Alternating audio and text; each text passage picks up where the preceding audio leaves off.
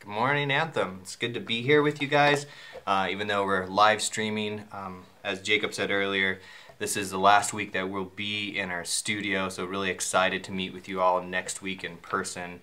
But today we're going to be picking back up in our study on the Lord's Prayer and the Sermon on the Mount. We've been going through that. So if you have your Bibles, I encourage you guys to open those and uh, study along and just we want to invite the holy spirit here and now just to speak to us through his word. We believe god when he speaks in his word that it's powerful and that we want to respond to it and we want to take it in and just listen to what he wants to speak to his church today.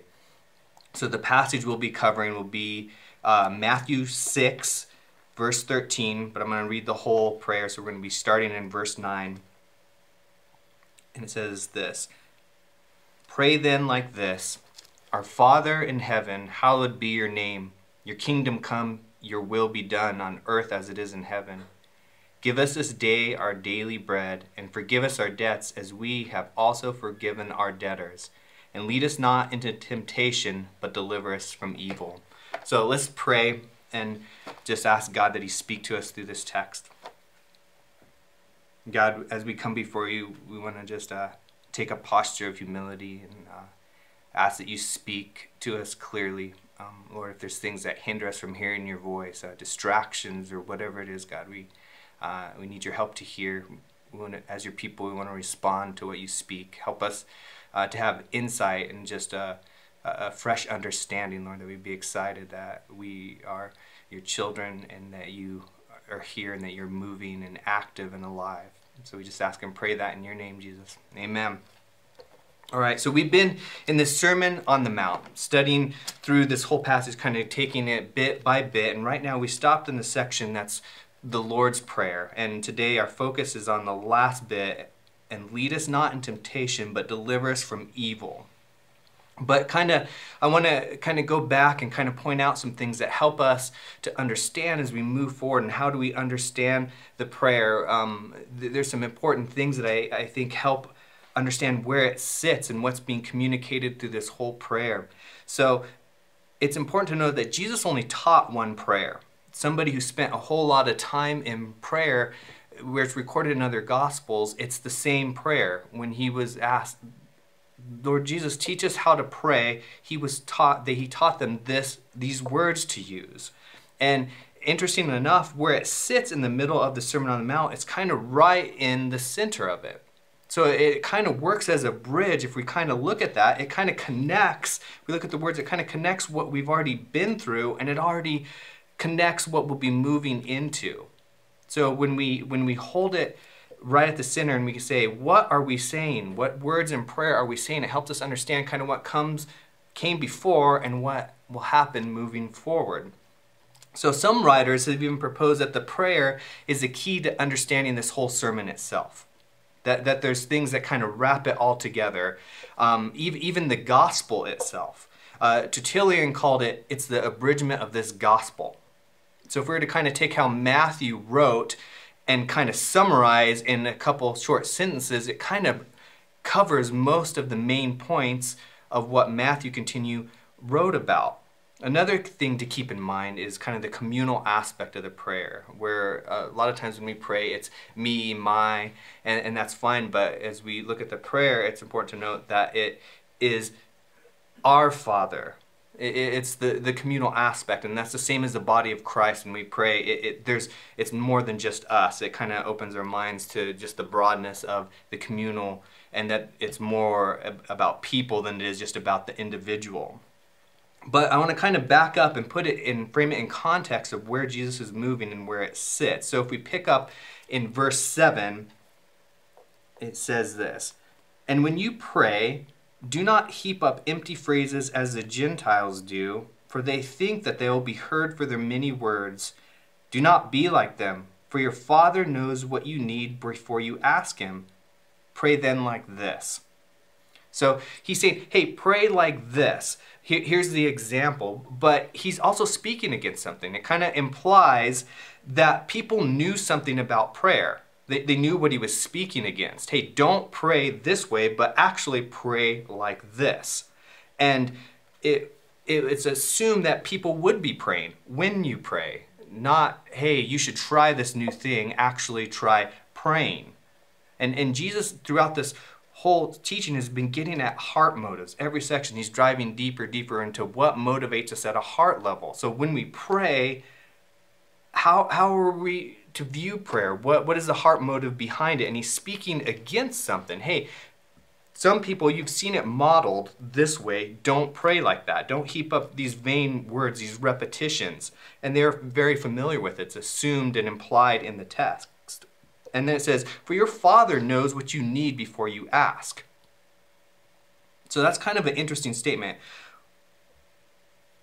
God actually knows what we're going that what we need before we even ask. And so wrestling with and why are we praying? And I think we're going to come back to it. I think how we view and interpret this whole uh, prayer will help us understand why that statement would be made.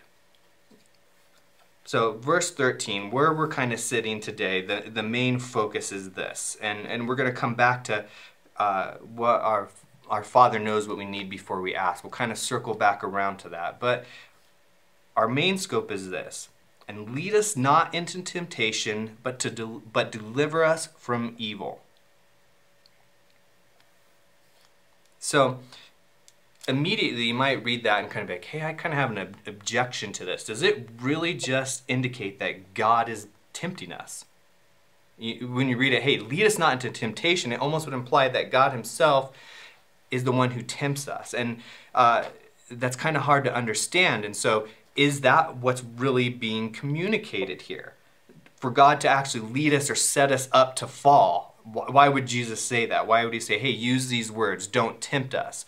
But when we come to places like this in Scripture, um, we kind of have to look at the rest of Scripture. The best way to kind of interpret Scripture is through the rest of the Bible. How does it align? What what what is the harmony?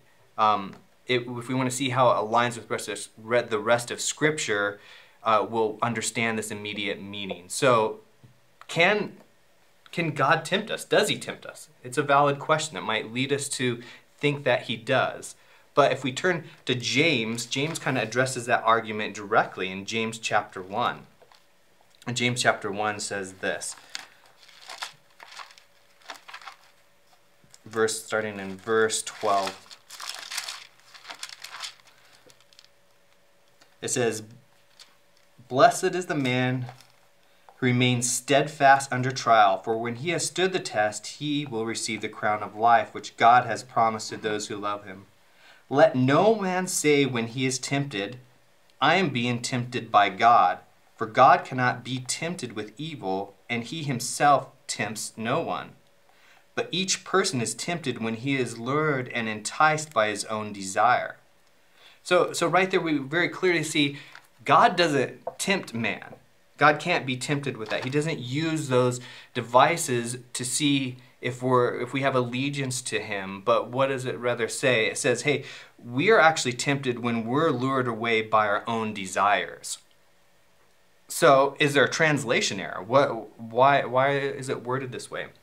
And and many church fathers, it's worth pointing out, they kind of wrestled with this uh, th- this statement lead us not into temptation. And some even propose changing the word to maybe trials or a little different structure in the sentence to help clear up the confusion that it might immediately lead to. But the translation, however, when you look at it in the original writing, it, it really does use the word tempted. It's not using the word trials. Well, yes, trials is certainly a part of being tempted and can be used, and we can gather other scriptures that show us, hey, we go through trials because they build something, they, they refine us, and they can be used for good. But we're specifically speaking about being tempted. So the word temptation is correct. Um, this this text and the, the translation is preserved in, in many early writings. It's preserved exactly this way in Matthew. It's preserved this way in Luke and other uh, early church writings from Polycarp to the letter to the Philippians, and the Didache, they all use this exact phrasing.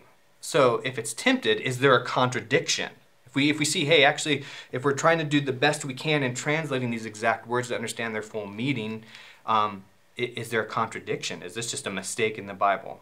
But I would say no, no, there isn't. Let's let's look closely at what's actually being communicated here.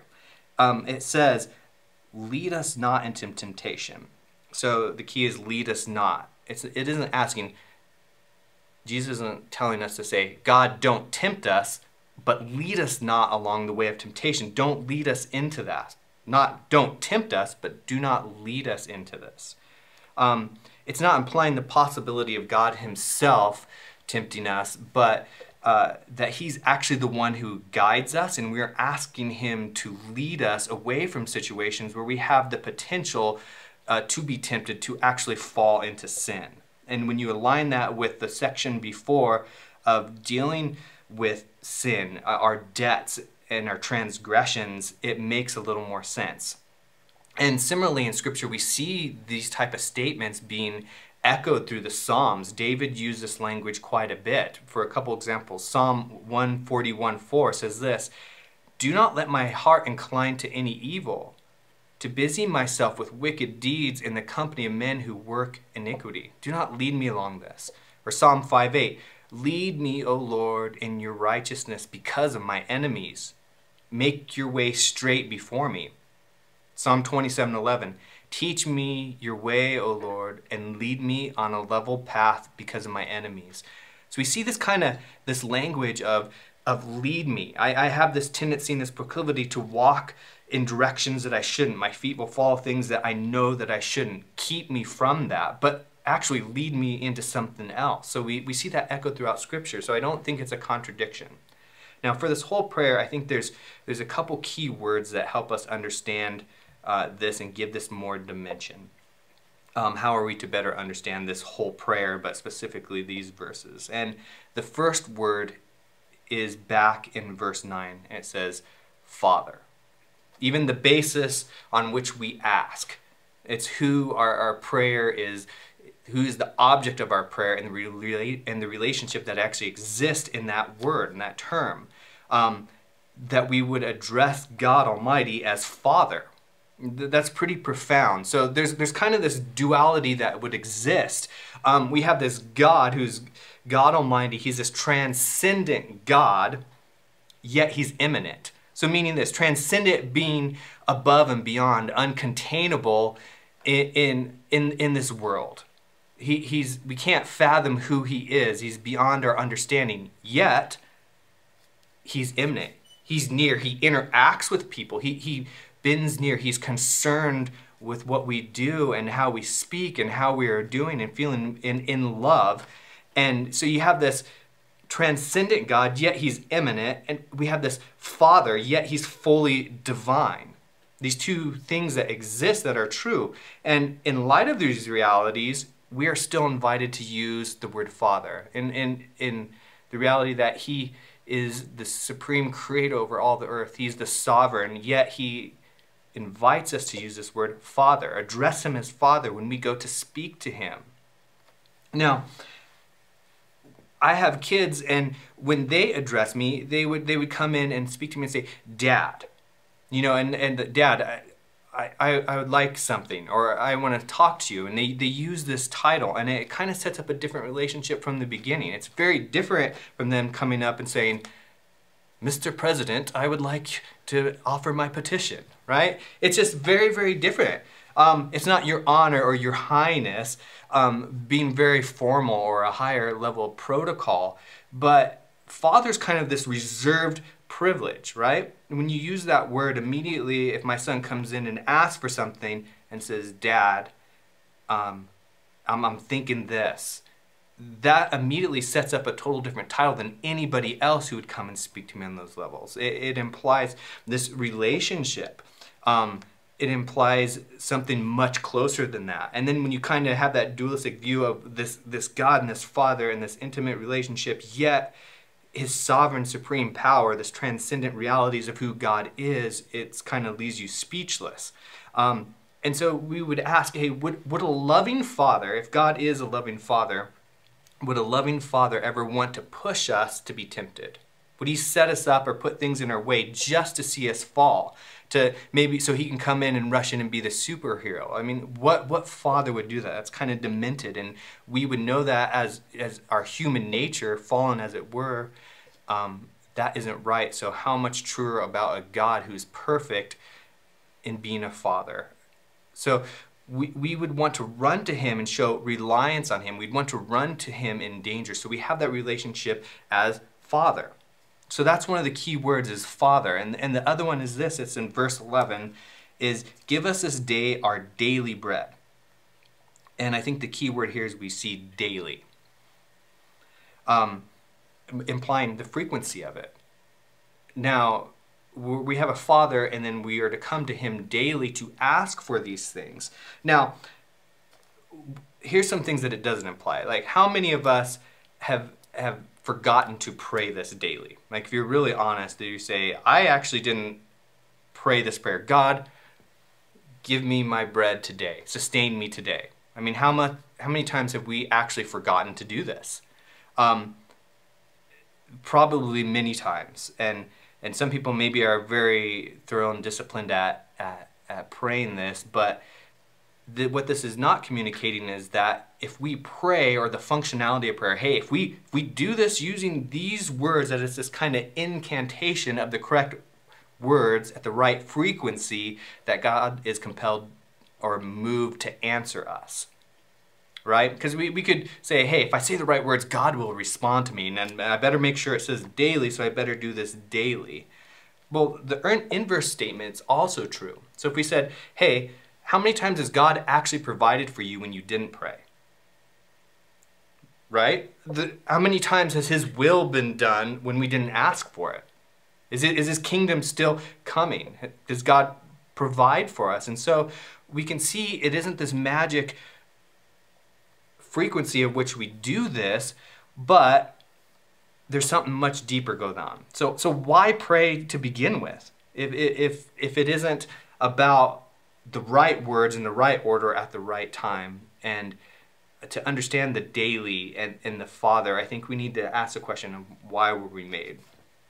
Let's go back to original ten. Why? What was the purpose of man? Why were we made? And if, if we're made to, to know God, to be in relationship with Him, a loving relationship uh, with Him, it, it frames it very differently in how we'd approach Him instead of this being this kind of deistic view of this remote, uh, angry God who might interact with mankind only when we say or do the right incantation. But the, the greatest command was this that Jesus said this that to love your God with all your heart, mind, and soul. So if the greatest thing that you could ever do right now, not not your mission, not what your your priorities are, loving your family, but that actually you would love God with all your heart, with all your mind, and with everything that you are made up with, your your total soul. This is this is highly relational statement. It implies kind of a closeness that we, we would draw near to God and that He in return would, would draw near to us. And when when we realize that hey why were we made? And then the aspect of daily and father it starts to take shape. This is a loving relationship with this context in which these live. And jesus' example of prayer in his time was very different from what the religious leaders modeled in that culture. Before um, currently the understanding of their prayer would have been modeled as being just highly formal, repeating very, very exact words, repeating scripture. But Jesus is kind of very informal. I mean, to point out, this wasn't the only prayer he said, but when he'd address it, would be like this conversational of somebody that he knew intimately. And even the dialect that he uses, most uh, of the Hebrews would actually pray in their language of Hebrew, but Jesus uses Aramaic, kind of the common person language. So there's a lot going on when people saw Jesus pray, they're like, what, what is this? This is very different. He addresses Yahweh, God, as Father, and he uses this kind of intimate language. And so Jesus kind of modeled to us that prayer was highly relational and kind of shows the intimate connection between a loving father and a dependent child. So, so when we go back to our father knows what we need before we ask, but yet pray, I think that better helps it if we frame that relationship a loving father and a dependent child. How, how many times do you know, if you're a parent, what your child needs? They don't need to come to you every day around five o'clock. They could be like, you know, they're going to come and say, I'm hungry. What are we doing for dinner? And you're not going to say, hey, don't ask me that. I already know what you need before you ask. That, that's just a very wooden type of relationship. But we would never do that. But we'd invite that in and we'd have this dialogue and a deeper understanding that I, I know and I care and I'm looking out for you in such a way that I, I know your needs. I see them more more articulately than you even understand them. Yet, God wants us to come to Him. And it's not this mechanical thing in form, and it's not like magic in action, but rather it's relational. So when we say Father and we have daily the, the consistency of it, this whole prayer kind of in that context changes our perspective. And we said as we move through each section, hey, this is a perspective shift. How we see God, these things point to something so much bigger than just the here and now. So when we pray through the whole thing, hallowed be your name, what's our perspective shift? It's showing us that God is holy, He is perfect, His name is sanctified, or your kingdom come it, it shows God is in authority. He, he rules over us. This, this language aligns and shifts our perspective to that. Your will be done. That, that teaches us to trust. God, your will is right. We want to trust that. Give us this day our daily bread. That shows we need God's provision. It's, it's He who actually sustains us physically, spiritually. We have a reliance. We're not self sufficient. Forgive us shows that we were wrong. It recognizes our wrongdoing, that God is right and we were wrong. And then the joy we would experience through the confession and actually receiving that forgiveness. And then it's not even just the vertical, but then we bend it out towards others to kind of go back to, to fully leading a life that's flourishing as, as, as in the first part of this sermon that we need to be forgiven so we can fully experience a flourishing life and then we come to this section lead us not it actually confesses our vulnerability. And these statements align our hearts, our minds. So, the, the close relationship between God forgive us and lead us not into temptation. You can see the relationship. If we just prayed, hey, God, I, I have wrongdoing, forgive me. I, I need to deal with the problem of sin and and moving on and says and yet lead us not into temptation. I'm, I'm confessing hey i'm vulnerable. My tendency is to walk into things that could harm me that could even allow me to fall into sin. God keep me from that. Keep me from evil. And you can see how those work together. And Jesus took sin very seriously. In, in the context of the sermon, when we're looking through all these section on lust and oaths and anger and loving our neighbors, we see that he really pushed hard at the heart motives behind these things and, and the realities of sin and what they do and the separation. Um, our, our lust, our anger. Uh, but we'd also do wrong to think that this prayer is just sin management. If you want to see religion go wrong, deal with it as just that, just a way to, to manage our sin. Um, just be a better you, right? But that, that's not really the point. What is it? The reality is that sin separates. Um, relationship, if we're talking about this as a relational thing, relationship is hindered, a broken communion, a blockage there. Uh, when sin happens. And by praying this, hey, lead us not into temptation, we're recognizing the dangers we may face daily, the realities of what's really happening out there.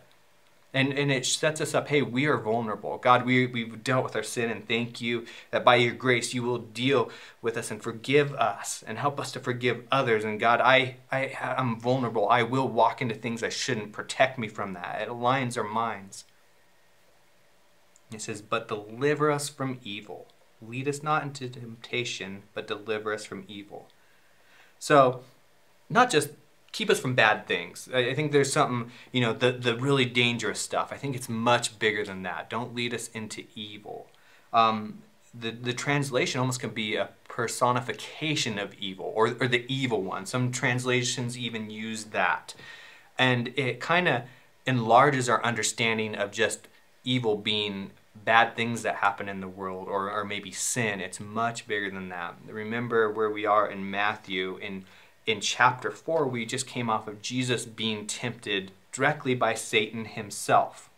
So maybe he has us in, in perspective that he was led and, and was tempted by Satan directly to compromise on God's word and, and, and other truths that God has set up. But God, Jesus used God's word to, to re- refute Satan. And I think if we take the whole totality of God's word, we see that God's word paints a much bigger picture of evil than it just being this little simple essence of something like, oh, that's pure evil. It's much bigger than that. Um, Ephesians 6.12 says this, For we do not wrestle against flesh and blood, but against the rulers, against the authorities, against the cosmic powers over this present darkness, and against the spiritual forces of evil in the heavenly places if you, Paul is a, painting this idea that hey, there's something so much on the spiritual realm that's happening. There's other powers at play. There's there's spiritual darkness. There's evil in the heavenly realms that is against you. There's a battle raging on all around us, and a lot of times we are not aware of that. We live life not even comprehending there's so much bigger happening around us than just doing simply bad things. We have an enemy. It applies that, hey, if, this is keep us from the evil one, we actually have an enemy, and, and that we're in the middle of a uh, in a battle, and that this this evil one and these systems are kind of influencing the world and the people around us. Uh, Peter warns us this in 1 Peter 5 8, it says, Be sober minded, be watchful. Your adversary, the devil, prowls around like a roaring lion, seeking someone to devour that's kind of a sobering statement that there is a spiritual being that actually has something specifically out for you that he they liken him to a lion that wants to walk around and destroy a person. And we see when we wonder why things have gone so wrong why is there evil we can it makes sense that hey there's somebody who wants to just fool people around us to the realities of God's goodness and God's plan and God's original intent and if we belong to Jesus, we're followers of Jesus, we have an enemy who wants to trip us up to keep us from walking with him, to keep relationship. They want to hinder and separate. Um, and in these things, when we pray this, it kind of awakens our minds to these realities. It, it, opens our, our hearts and our thought patterns to, hey, we actually can be tempted. Maybe we better be careful what we're walking into and what we're doing. Um, and, and with temptation, it's kind of interesting. A lot of times you would be, uh, you might think that temptation is big things. God, keep me from murder, keep me from adultery, and these really big, grievous sins in our culture, right? But it's important to notice there's the little things too, the slower things that really can take a toll. And sometimes we're just like, we only are worried about falling into the great big things. But if this is a battle, we have an enemy that wants to use little subtle things. And some people's interaction um, eh, to this is maybe, oh, I don't want to be a part of the world. The world is evil, and I want to remove myself far away from it so I won't be tempted. But the problem is, temptation still kind of exists in isolation. If the enemy wants to separate us from people of God, people that we can be accountable to and have relationship and encourage us and use the, our giftings towards one another, probably separating yourself out isn't the best idea. I mean, how can you be salt and light if you're kind of hiding away from temptation and evil? But temptation still exists whatever state you are in. If you're very immersed in the world and its systems, temptation exists there. If you're trying to isolate yourself and pull yourself away, temptation still exists there. And uh, one of my favorite authors, C.S. Lewis, wrote a book, uh, Screwtape Letters, and it's about um, demons writing back and forth to each other on how to tempt and how to trip up people, how to get people sidetrack them, their very souls. And I'm going to read you kind of an excerpt from it to help kind of wrap our minds to like these little things and how temptation works. And it says this You will say these are very small sins, and doubtless, like all young tempters, you're anxious to be able to report spectacular wickedness. And this is in context of a senior demon writing to a younger demon who has a patient that they're trying to lead away. You are anxious to be able to report spectacular wickedness. But do remember, the only thing that matters is the, is the extent to which you separate man from the enemy, the enemy being God. It does not matter how small the sins are, provided that the cumulative effect is to edge the man away from the light and out into nothing. Murder is no better than cards if cards can do the trick. Indeed, the safest road to hell is the gradual one, the gentle slope, soft underfoot without sudden turnings, without milestones, without signposts. And I think this captures in this kind of allegory real real accurately and articulately just the little things. And a lot of us, maybe we do struggle with really big temptations and big sins, and that is the reality that we can fall into it. But usually, it's a it's a long path to get there. The subtle things, and if we have an enemy that just little bits here and there, leading us on a long trajectory to slowly separate us from God, that would awaken our minds to be like, hey, we really need to be reliant on on, on God as a loving father, daily petitioning Him, God, I have this tendency to fall. I have this tendency to wander off into sin. When we pray the rest of the prayer, frequently it will help us even begin to operate correctly. Daily, sometimes we never even think about this stuff if we're honest. I mean, how many times have you got up in the morning and the first thing out of your mind is, oh God, help me not to walk into temptation? Help me not stumble. But maybe that's the point. It opens our mind. Oh my gosh, I am dependent on God. I need you in, in the little things as much as the big things. And to, to kind of cover this section also in light of current circumstances, lead us not into evil. It, it, it's really interesting. How, how, do, how do we proceed here and now with what's happening in this, this current moment in our culture, in, in our world right now? I, I think the key thing is how, how do we respond, you know, when the news and all around us, just live demonstrations when we've seen atrocities against mankind and an evil that we can say, hey, this was an evil act and it is not just. How do we respond? How, how do we live every day knowing that we are dependent on God? Well, I propose a couple things. Start in prayer. I think this prayer is a really good aligning, heart and mind aligning point. Are, are you actually praying before we act, before we respond to our culture, before we even set foot out into this world? Um, recognizing, hey, a lot of times we don't start the day even thinking, hey, there's a potential that I have this enemy that's going to try to trip me up today. Try to use things to, to lead me away from God, to try to move my thoughts and my heart away from the things that matter to God. Um, a lot of times we, that thought has never crossed our minds. It's never crossed my mind on a daily basis. And uh, wrestling through that, being like, oh my gosh, I see just this prayer in a totally different light. Of like, it, it's a really good practice to, to align these things to remember, hey, this helps me know I, I need God. Our, uh, this loving Father, this relationship.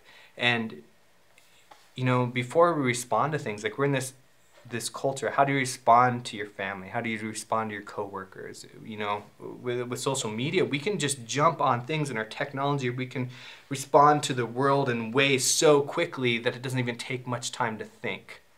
And uh, i think there's a lot of that going around just to speak uh, right into our culture that like hey we can just pick something up and type whatever thoughts come to mind but i'd encourage you guys like god might have a plan and purpose to speak to situations and into to lives. But I would encourage you start with praying, hey, is my heart aligned with you, God? Keep me from saying foolish things. Keep me from living in such a way that uh, that doesn't show people in the world accurately who you are in your heart. And even just that, that helps us to know how to walk. Um, we, we need to have a great d- dependence on Jesus, church. Um, moving forward, church is just different. Um, we, we don't know what it will be like, but every day, if we corporately begin to pray this, God, provide for us. Your will will be done. God, forgive us. Let's deal with our sin problems moving forward. God, we are so easily swayed and will wander off from things. Help us not to do that because that isn't right. We're going to find there's great power in our dependence on God. And I think as a church, we need to move forward uh, even more uh, just our dependence on His Holy Spirit that lives in us. Um, at the time of the prayer, the Holy Spirit hadn't been poured out, and how much richer do we have that now?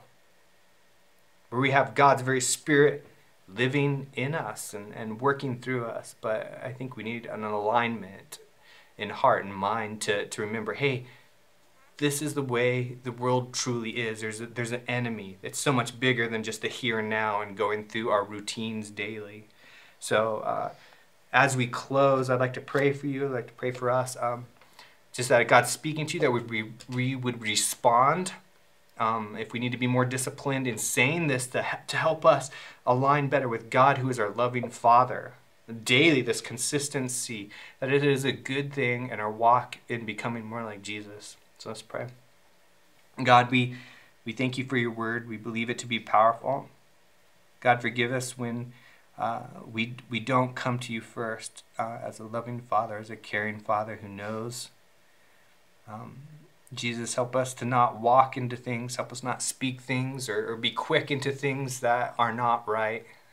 You know it is best. We, we know we have an enemy. Help us to operate uh, daily just in these realities. Um, that we see the importance of, of, of the world who is blinded and lost and does not know the truth because of the evil that exists.